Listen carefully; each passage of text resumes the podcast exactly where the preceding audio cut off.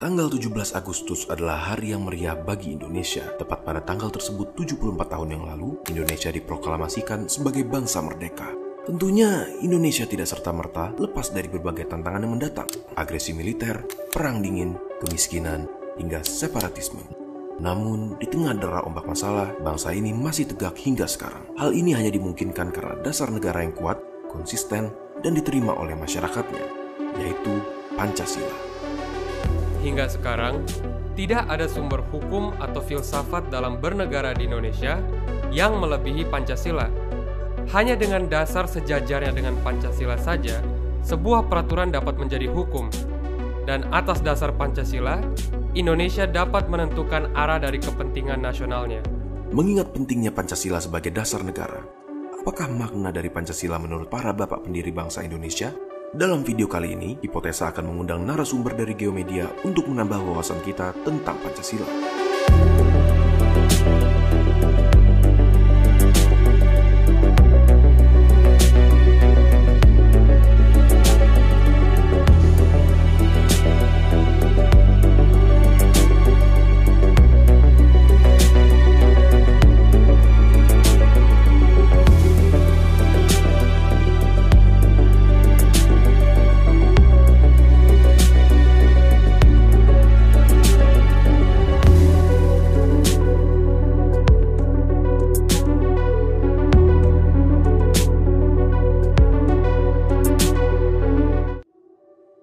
Kuatnya loyalitas masyarakat Indonesia terhadap Pancasila sebagai dasar negara membuat ideologi-ideologi lain atau bahkan bentuk negara yang terpisah dari Indonesia kurang mendapat dukungan.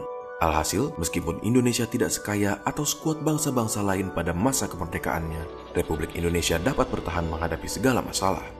Gagasan mengenai dasar negara mulai dibicarakan pada tanggal 29 Mei 1945 ketika rapat BPUPKI dimulai.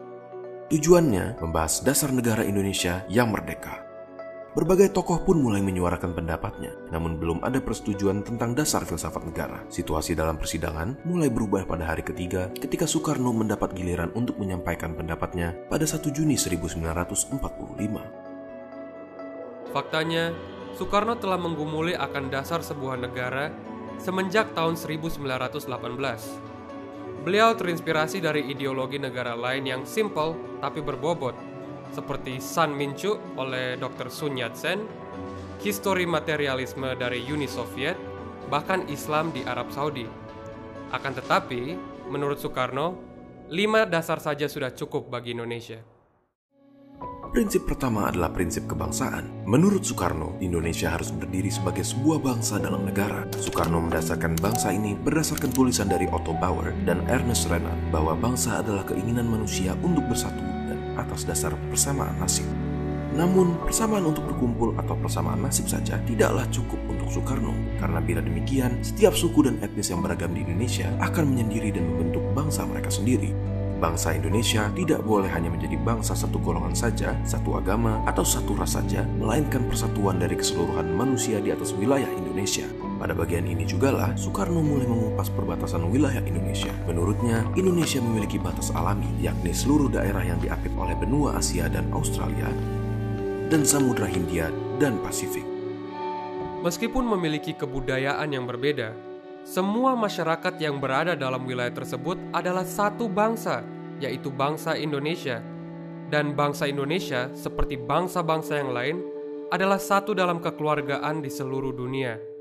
Inilah yang mendasarkan prinsip kedua dari Soekarno, yaitu internasionalisme. Tidak cukup hanya dengan mencintai bangsa Indonesia, dasar negara Indonesia adalah kecintaannya pada perdamaian dunia. Internasionalisme yang dimaksud juga harus menitik beratkan pada kecintaan pada bangsa masing-masing. Dasar ketiga mengatur kehidupan masyarakat yakni mufakat. Soekarno mempercayai bahwa mufakat adalah tradisi dari negara Indonesia. Maka dari itu, setiap golongan dari masyarakat yang memiliki pendapat berbeda harus diberikan platform untuk menyuarakan pendapatnya tanpa harus menghalangi atau melukai pihak lain. Masyarakat Indonesia yang merdeka juga harus memiliki kesejahteraan. Inilah prinsip keempat Soekarno, yakni keadilan sejahtera. Soekarno khawatir akan ketimpangan kekayaan yang merajalela akan membuat kemerdekaan Indonesia seolah-olah hanya menjadi kemerdekaan kelas masyarakat tertentu. Maka dari itu, Soekarno menganggap kemerdekaan tanpa kesejahteraan sebagai nihil. Dan prinsip kelima adalah ketuhanan. baik Islam, Kristen, Hindu, Buddha, hingga agama kepercayaan, bangsa Indonesia adalah bangsa yang selalu mengamalkan ajaran agama dan menyembah Tuhan. Maka dari itu, prinsip ketuhanan yang saling menghormati satu agama dengan yang lainnya adalah sebuah keharusan. Lima prinsip Pancasila dapat diringkas menjadi Trisila dan Trisila menjadi satu, yakni gotong royong. Konsep dari Soekarno pun diterima oleh BPUPKI. Pancasila juga pernah memiliki kontroversinya sendiri, pada Piagam Jakarta, sila pertama yang mencantumkan kewajiban menegakkan syariat Islam bagi para pengikutnya dihapuskan. Awalnya, sila itu adalah suatu bentuk kompromi bagi kaum nasionalis dan religius. Pada 16 Juli 1945, Piagam Jakarta disahkan sebagai Mukadimah UUD 1945. Pada 18 Agustus 1945, beberapa tokoh bangsa mengadakan rapat non-formal untuk membahas kemungkinan pecahnya Indonesia karena keberatan akan sila pertama di Piagam Jakarta. Demi mempertahankan keutuhan bangsa, dilakukan berbagai lobi oleh beberapa tokoh nasional yang salah satunya adalah Muhatta dan Ki Hajar Dewantara. Pada akhirnya, sila pertama itu menjadi ketuhanan yang Maha Esa dan Mukadimah UUD 1945 menjadi pembukaan Undang-Undang Dasar 1945. Supremasi Pancasila tidak akan dipertanyakan. Tapi apa jadinya bila Pancasila menjadi dalih bagi pemerintahan yang otoriter untuk melabel semua orang yang mengkritik pemerintah sebagai anti-Pancasilais. Ada yang menganggap kebijakan tersebut adalah suatu hal yang penting demi menjaga ketahanan bangsa.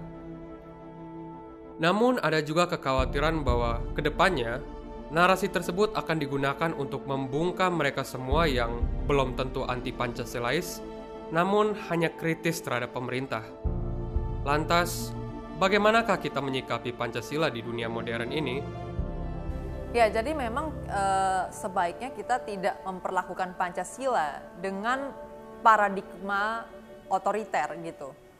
Ketika kita mempertanyakan relevansi Pancasila untuk generasi muda misalnya, ya satu-satunya cara yang bisa membuat dia menjadi relevan, menjadi tetap e, sesuatu yang hidup ya, living values, uh, living culture dalam hidup masyarakat, ya dia harus dibuka untuk kemudian generasi muda ini ikut juga uh, merasakan untuk mereka tuh merasa punya kebebasan juga untuk menafsir, untuk memperdebatkan, mendialogkan Pancasila dengan cara-cara mereka sendiri. Jadi jangan sedikit-sedikit itu menempatkan Pancasila itu sebagai sesuatu yang di atas langit ya, sesuatu yang divine sehingga ketika dikreasikan sedikit dibilang penghinaan kayak gitu atau uh, dibikin bercanda sedikit ya dibilang ya itu penistaan Pancasila dan sebagainya itu justru itu akan membuat Pancasila menjadi tidak relevan untuk hidup masyarakat apalagi generasi muda ya.